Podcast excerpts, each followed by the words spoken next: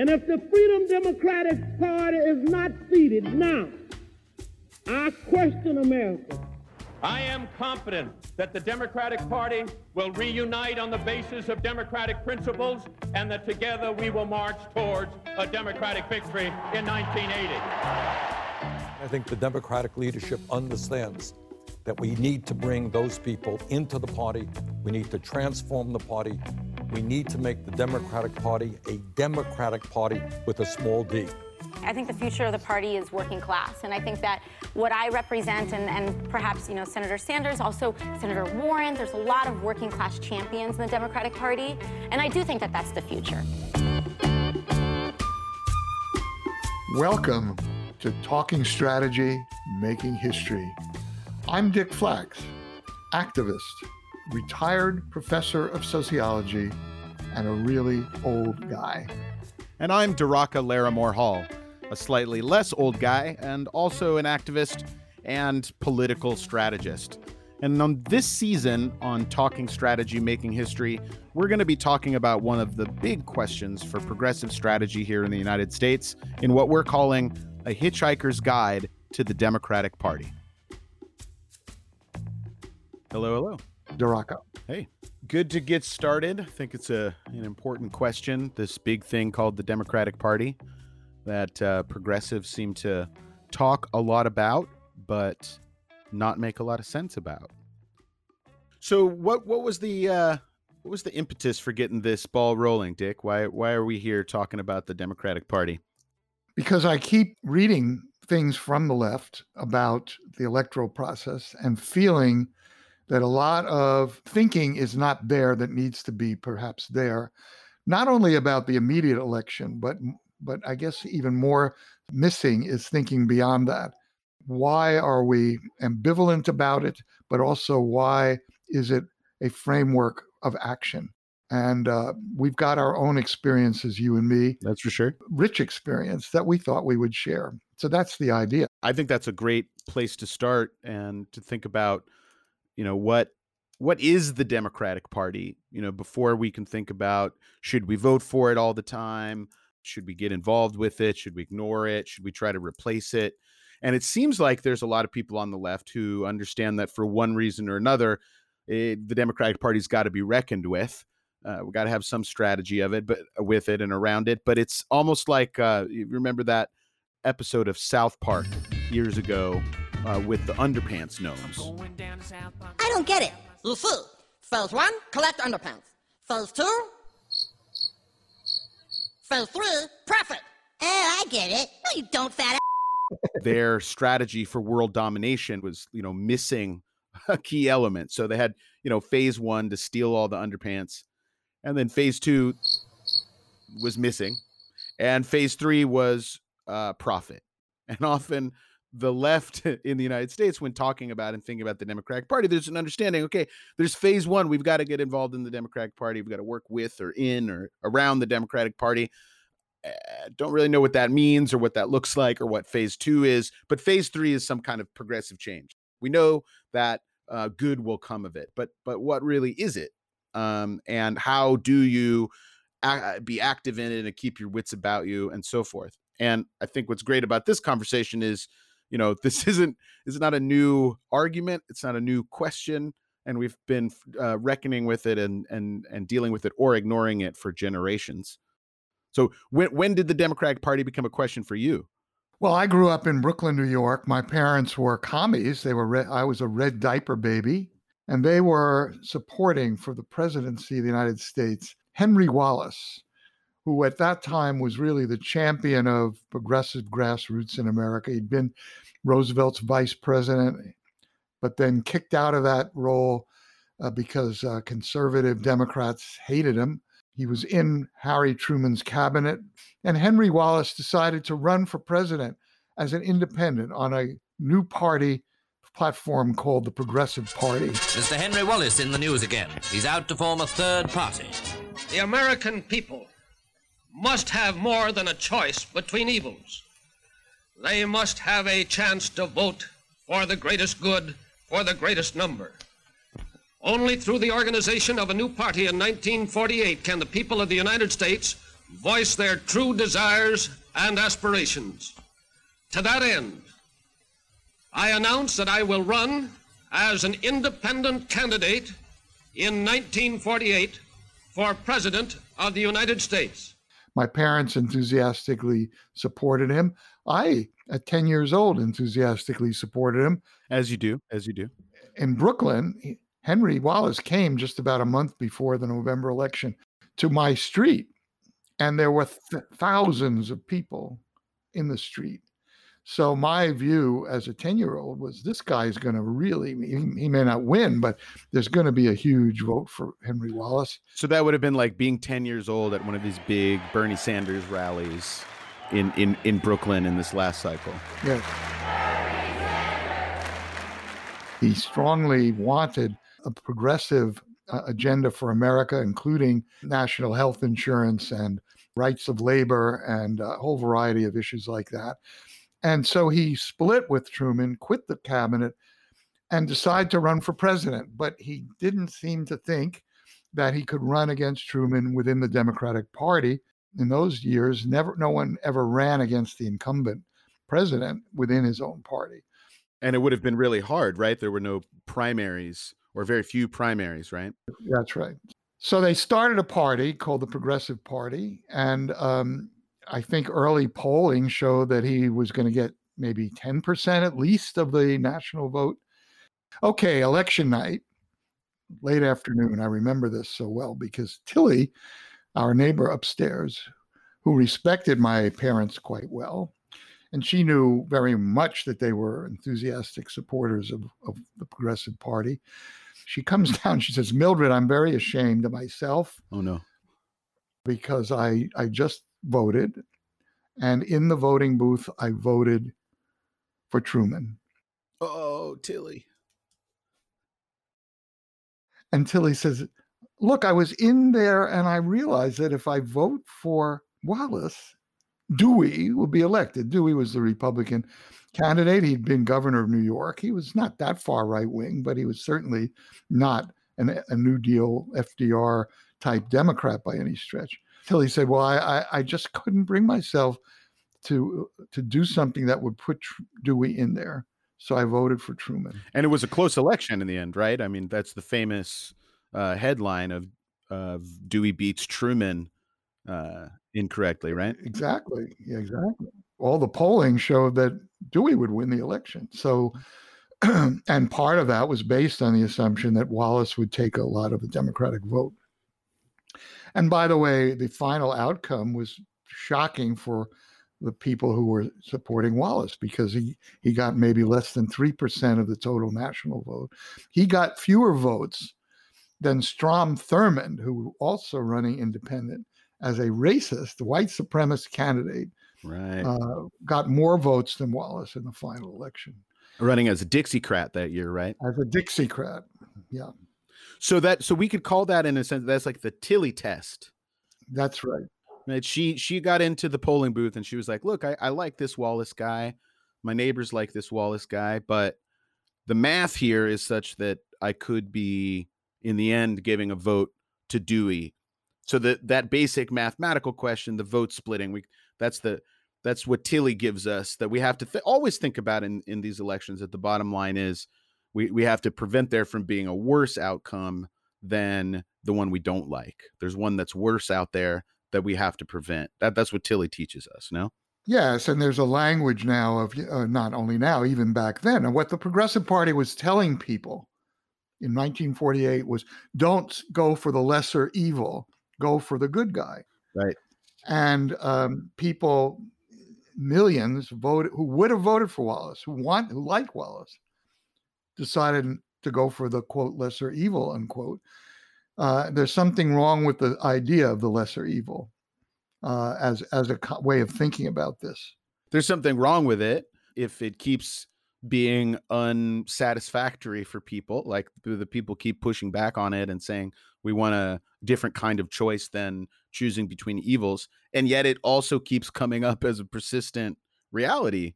Um, and those the the the lesserness the distance between the evils uh growing uh greater perhaps day by day. I mean, as you pointed out, right? The you look at someone like Dewey uh, as a a paragon of a certain a certain kind of republicanism of the time um, that did in fact accept certain conditions of the New Deal um, and was in some ways better than the Democrats or you know in in terms of integration and race on on uh, in in certain parts of the country at least but it was still worthwhile to beat him now in the days of Donald Trump and a really far right Republican Party, like you know Tilly's Tilly's lesson is is all the more stark.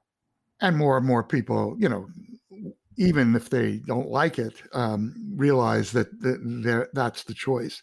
I mean, so one lesson I drew from that that has stayed with me ever since is we really do have a two-party system, at least in federal elections, national elections, that could be modified, but it would have to be through uh, major reforms in how the political process works in this country. So, given the two party system uh, to work within, how, how do we advance uh, fundamental social change, structural change in, in the electoral process, or can we do so? That's what I learned at that time from that. Since then, I've also understood that you know Wallace failed to get the backing of even the most most of the liberal labor unions at the time because they made the same calculation uh, and stuck with Truman. It is a good question whether uh, Wallace had, even with all the barriers to getting anywhere, what if he had run within the Democratic Party? By the way, Truman did advocate national health insurance what was then called socialized medicine in his presidential run as a way of undercutting Wallace. That was another part of the process. Is Truman went to the left, responding to the threat, responding to a to a threat from the left. Yeah, that didn't mean we got any health. We still don't have it. Right, but we got him to change his position. We got him to change his position. Seventy years later, uh, we still fighting for the same uh, kind of health system that he advocated then.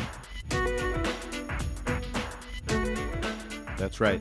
And in the news recently, right, was the decision of the the platform committee of the Democratic National Convention uh, not to include uh, strong language on single payer health care or Medicare for all um, in this year's platform. So um, here we are, you know, 70 years later, not only fighting to make it a reality in the United States, but it's still um, and in, if anything, an, an even more uh, difficult or controversial topic when it comes to the elite of the Democratic Party than it was back in the late 40s. And that's a bunch of history, right? That that we have in between uh, Wallace running for president as a big P progressive, and today, and a lot of history that you've been involved with um, as a, a thinker, but also as an activist in Students for a Democratic Society what kind of Democratic Party as a young adult did you confront as an activist with your compatriots, um, your fellow activists uh, trying to push for more fundamental and radical change in the 1960s? So, 1962 is when SDS was founded, and we actually discussed this in, in great depth uh, because at that time, the Democratic Party had its southern wing, the same Dixiecrats, and what that meant, among other things, was that we had a number of southern states that were one party states. The Democratic Party was the only party. The senators elected from those states had greatest seniority in the Senate. So the heads of the major Senate committees were all white supremacists. I don't mean just reluctant to pass civil rights laws, I mean white supremacists. The head of the Judiciary Committee was James Eastland. That's that was his entire agenda: white supremacy, uh, and they were Democrats. So, of course, from our point of view, at least in the SDS uh, world, the first task is to drive those people out of the Democratic Party.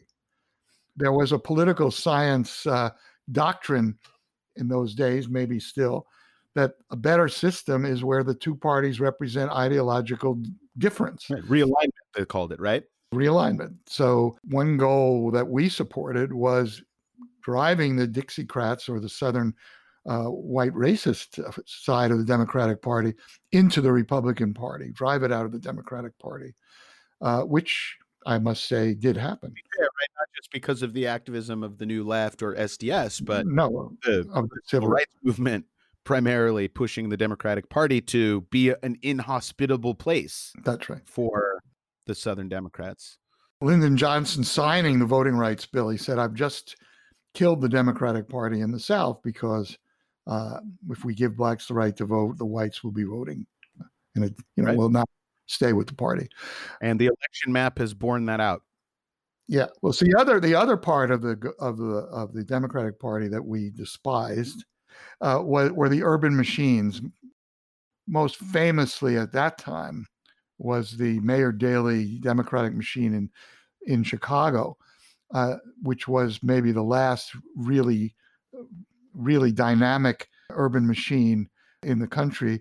Uh, there had been a long process of battling against the machine by reform minded Democrats and, and civic people.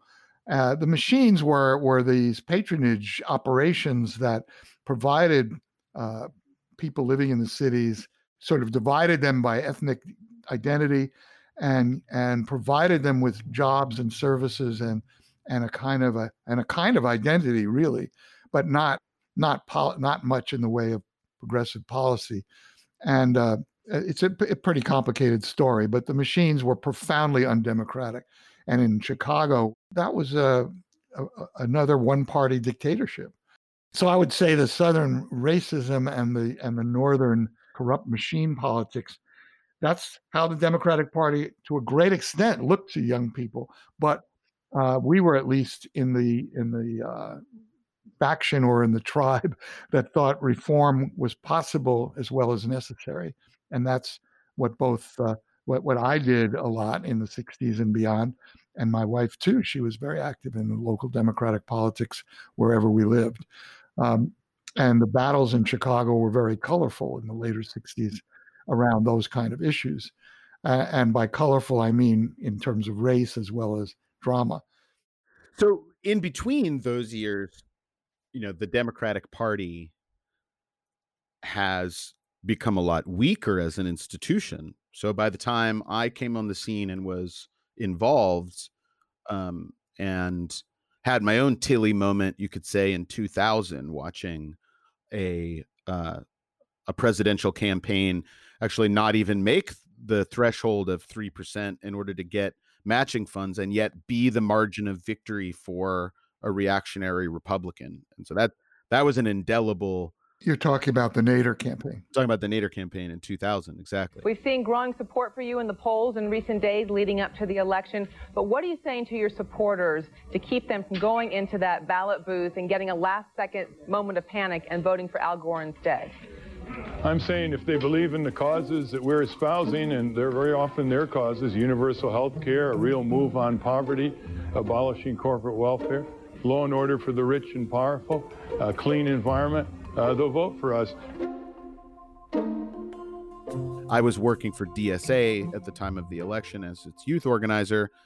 Uh, that's the Democratic Socialists of America, and traveling around to college campuses, talking with with college activists about politics, including the election, and just hearing over and over again this mantra from activists that it didn't matter who won, that there were no consequences either way, or that, um, you know, once again, people should vote their hopes and not their fears, or not vote for the lesser evil.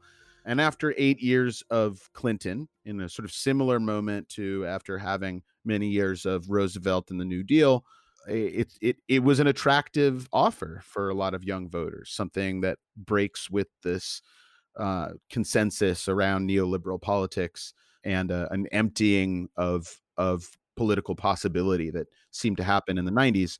So there was a real hunger for something different in the 2000 election. But the consequence was that not enough people had that moment in the ballot box and recognizing the threat from the Republican side and the threat of a, a, a, Republican victory. And so George Bush became the president. And I'll never forget reading an op ed by filmmaker Michael Moore a couple of months into the Bush administration um, saying that you know Bush wasn't doing anything that President Gore wouldn't have done, um, and, and that that really affected me as some really bad thinking on the left and bad thinking by progressives.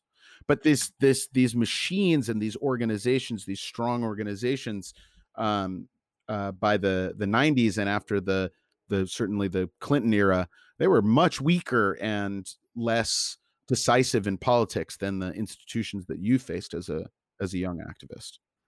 Well because part of the reason it was was that we had won some victories uh, those who wanted to change the party.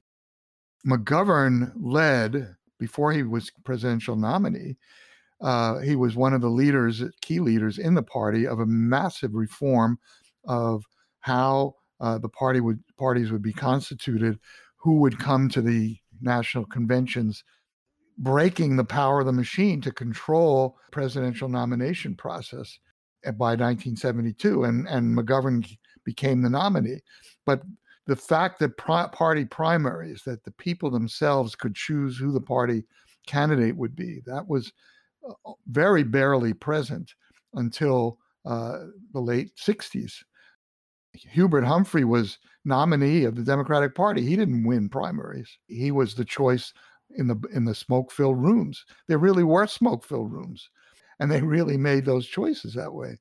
And I, I was just reading about Kennedy in 60 getting he did win primaries, but the popular choice in terms of poll numbers probably was Adlai Stevenson still to, to run again. But the deal was in the smoke filled rooms that Kennedy would be the nominee. So 72 probably marks is, is the first presidential election in the in the kind of new Democratic Party. The Southern racists were out of it, and the machines had been surpassed. We weakened the machines hold over the party by opening up the nomination process to the electorate while not having any kind of campaign finance reform or other political reforms has really that hastened the neoliberal uh, takeover, if you will, of the party. You know, those smoke-filled rooms, as as uh, bad as they could be when you had the wrong people in them, also were rooms filled with trade union leaders and social movement leaders and uh, representatives from different minority groups and so forth. When we're heading into the 90s, it's really the candidates with the most money, uh, the most charisma, the most media appeal uh, that make it through primaries, not just at the presidential level, but all the way down the ticket. And I'm not sure in the final analysis whether that was helpful or harmful to the quest for a more progressive or at least a, a more reliably progressive Democratic Party. Yeah, and I think what you're uh, getting at too is that um, in the vacuum, uh, if the machines go away, there's a kind of vacuum that can be filled by the, a highly professionalized class of people uh, who run elections and who raise enormous sums from rich people to finance candidacies. And and so the bad defeat of McGovern may maybe taught a lesson to ambitious Democrats uh, who wanted to run for high office, which is you you're not going to get anywhere if you're progressive because you're going to be a weak candidate with a weak foundation. Uh, but the corporate sector was willing to finance Democrats, which I don't think in the 60s we were quite uh, aware uh, of that whole dynamic. But there's another part of the dynamic that I experienced directly. Mickey, my wife, was a, a Kennedy delegate in 1980 to the National Convention in New York, in Madison Square Garden.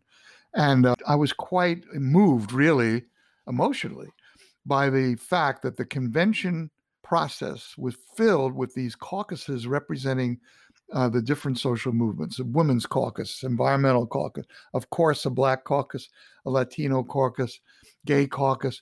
And it just seemed to me overwhelmingly the fact that the grassroots people at the convention came there through social movements, not because they were party regulars so much right. as because they then saw being present in the party was important part of their activism as movement people. That was, I think, very much the character of that uh, the party beginning in the in the 80s at the base, not in terms of what the party as a you know a bureaucracy represented or uh, nationally. And that's what my research academically has shown over the years is that you know really since the 50s the average rank and file democratic activist is someone who's motivated by ideas and values and issues Um, certainly not the uh, instrumentalist activist of you know the the the 40s or the or the machines of someone who's a precinct captain because they know that will get them a job. Right. From the 50s on, and and uh, especially out here in the Western United States, uh, you you find your your precinct captain is somebody who exactly like you said, like got their start as a a college feminist activist or an anti-war activist. And each one of these social movements tends to replenish the ranks of the activists year by year. So, you know, the the folks who are uh, uh, on the older side of the curve now um, in the party, say here in California, um, that I run into, you're talking people who cut their teeth in anti-apartheid work or um, in the struggles for um, uh, against the the attacks on affirmative action in California back in the 90s. Like that generation of Latino activists, for, activists, for example, are now very well represented in the legislature and in the ranks of the Democratic Party. So, one of the things we've got to kind of get on the board here about the Democratic Party and what it is is that it is a space that is constantly churning with social movement activism and social movement demands. Right. And, uh, you know, just to be historical about it a little, so when we moved to Ann Arbor, Michigan in 1960, we became very aware of the fact that that, that party had been remade by the United Auto Workers Union and allied with liberals. They took over the party in the in the 40s and 50s from old line Democrats of the machine type, and by by 60, you could think that the Democratic Party of Michigan was like a Labor Party in England, given what it stood for and who was active within it. On the other hand, another indelible memory was a meeting that we had, Tom Hayden, I, and a couple other SDS people, with a guy named Neil Staebler, who was the had been the head of the Democratic Party of Michigan and had been a partner of Reuther and others in remaking the Democratic Party. We had lunch with him. I remember this. And he said, Well, I, re- I was like you guys in the early 30s. Uh, I was a socialist, and then we realized with the New Deal that um, we needed to be in the in in the Roosevelt Alliance and the Roosevelt Coalition. And he said, so we learned to take the our red ties off. We didn't wear a red tie anymore, but we were in the Democratic Coalition, the New Deal Coalition, and and here's what got us: we won everything we wanted this is this is in 1962 when the civil rights movement is in its most intense moment, and he thinks they've already won uh, what they wanted back from the 30s. Well, we, we knew we had to replace this guy as well, right. however nice and well-meaning uh, he, we might have thought him to be. So, you know, I, and I don't know what I what point I'm making with that, other than that there's always fuel within the Democratic Party for the upstart new to challenge uh, those who, who are running it because whatever compromises or or fatigue you know they were experiencing and we found in the early 60s that that 30s generation was pretty fatigued and pretty complacent uh, and pretty retrograde in terms of what needed to be done about race and about the war and the arms race as two examples.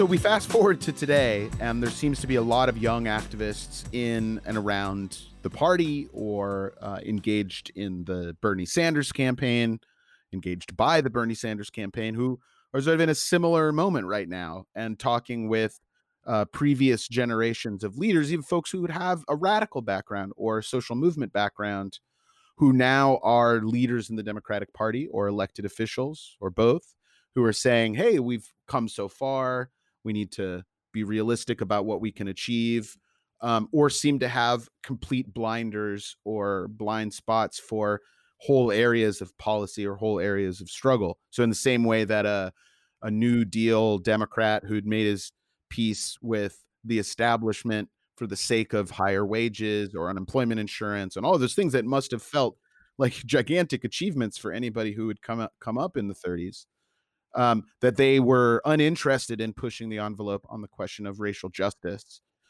in the 1960s, a question was called in America about racial justice. It was one of these moments uh, that happened throughout American history in which there's a conflict point over lingering inequality and lingering white supremacy and structures of white supremacy. And that question was called directly on the Democratic Party and activists, black activists and white allies in the New Left and so forth, and, and in the labor movement, said to Democratic politicians and Democratic leadership, we cannot be both a progressive, urban, uh, anti racist labor party in the North and the party of the planter class, racist class in the South. Like, we can't do both anymore. And the question was forced on the party it seems to me that uh, there's a similar existential question for the Democratic Party around the power of corporations and the wealthy. A question that the Democratic Party actually wrestled with and took aside back in the 1930s. It's sort of come back. And once again, the Democratic Party is in the United States trying to be both a party of working people, consumers, middle class folks, really like everyone in the economy except for corporations and the wealthy, but also get money from, uh, get policy from, get support from uh, exactly that uh, ruling class or that upper class. And that, not that I think the party will ever become a a pure party of any kind. It seems that there's right now a struggle trying to get it get the party to take sides. Yes, and the healthcare issue is actually about that. That's what it's about. Because, and, and I think it's been largely misreported in a way because it's it's like people don't want to give up their own their insurance and have a government program. Uh, that's probably not the, a very good argument against Medicare for all. The the argument that's never made, but is probably the the thing that's operating, is uh, if you put Medicare for all in, you pretty much destroy the business of the, of the health insurance industry. You are uh, putting the uh, pharmaceutical corporations under public control in a degree that you uh, that they don't want to have. Right. Uh, those at least two, and not to mention the uh, you know the hospital industry, whatever you call the the, the medical industry itself. and that's to me the nub of the matter. Can a government of the United States basically tell a major private corporate interest you are going out of business to a great extent? You're going to become a much more marginal business than you ever have been before. Well, we created that industry, uh, you know, only a few decades ago, also through pub- public policy. So exactly. It's not like it fell to earth from heaven um, or that you know people have been engaged in health insurance um, as a craft for generations that we have to we have to preserve. Uh, you're right. That's one example of. I mean, the, the entire Green New Deal is about corporate power being being constrained and overcome. Uh, the whole housing issue. Uh, we we have housing as a as a uh, commodity in this country when in fact the private housing industry cannot provide affordable housing for the majority of American people. That's evidently true. Uh, just those three examples, not to mention the need for a strong uh, protection of labor organizing rights vis a vis corporate power, uh, and, and, even what uh, Elizabeth Warren had proposed, which is uh, having workers' representation on the boards of directors of major corporations. That would be another fundamental reform. So the, those are all parts of the emerging or unfolding progressive policy agenda that hopefully after November we can really battle for. So what I've what I've heard is a whole a series of questions that we've got to tackle before we can talk about what what this phase 2 is. After we've collected the underpants, what do we do with them to turn them into profit? After we've decided okay, the Democratic Party certainly far from perfect. It's a it's an arena of struggle, and uh, but a a an indispensable one, and uh, and represents a, a, a kind of iron logic or an iron the Tilly rule that at the end of the day we we have to do no harm and we can't be uh, engaging in electoral uh, activity that actually puts someone worse in office. So with all of those things together, I I think that we've got to first talk about what the Democratic Party is as a as an institution or a set of uh, a set of institutions. Um, what does it mean to be a political party when the choice of candidates is made by thousands or millions of people casting an election, often people that don't even have to register with your party. So, what actually is there of the Democratic Party? And then we've got to talk about the idea of organizing outside of it, or if the the left or socialists or progressives, whatever we want to call it, call it, should go out and start their own party and break with it. Um, and that debate is still really alive, of course, out there um, as new generations of activists um, insist on repeating the mistakes of their forebears or figuring out the questions on their own, depending on your perspective. Um, and then you raised this question of about or the the issue of realignment and the fact that uh, it took a whole bunch of work and struggle uh, 50 years ago to even make of the two parties a, a, rational left and right. Right? We had the parties were were neither left nor right when you started out uh, uh, in politics in in the 40s. So is has that what, what does that mean now? And in what ways are the parties still too similar? Um, and then I think we've got to talk about what strategies and tactics and path we can take. What would it mean to be a left organization or party within the Democratic Party? We talk a lot about uh, the need for both inside and outside strategies. But what does that inside part actually look like, especially when the the the, the tent that we're talking about is uh, kind of m- more circusy than military.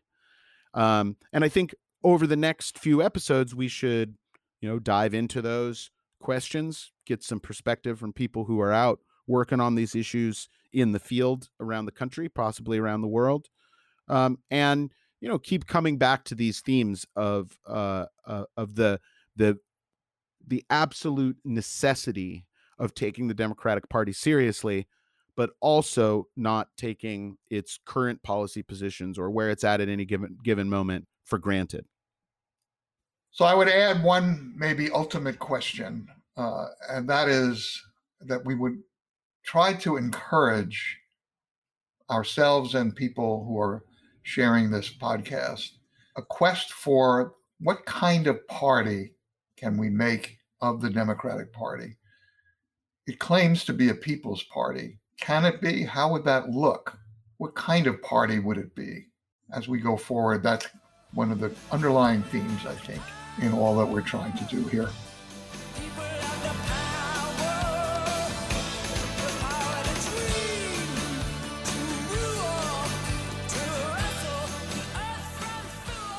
That's our show for now. You've been listening to Talking Strategy Making History the first season of which we call A Hitchhiker's Guide to the Democratic Party. Tonight was one installment. You'll be hearing more in weeks to come. You can support us and get exclusive full interviews with our guests at patreon.com slash tsmh. patreon.com slash tsmh. See you next time.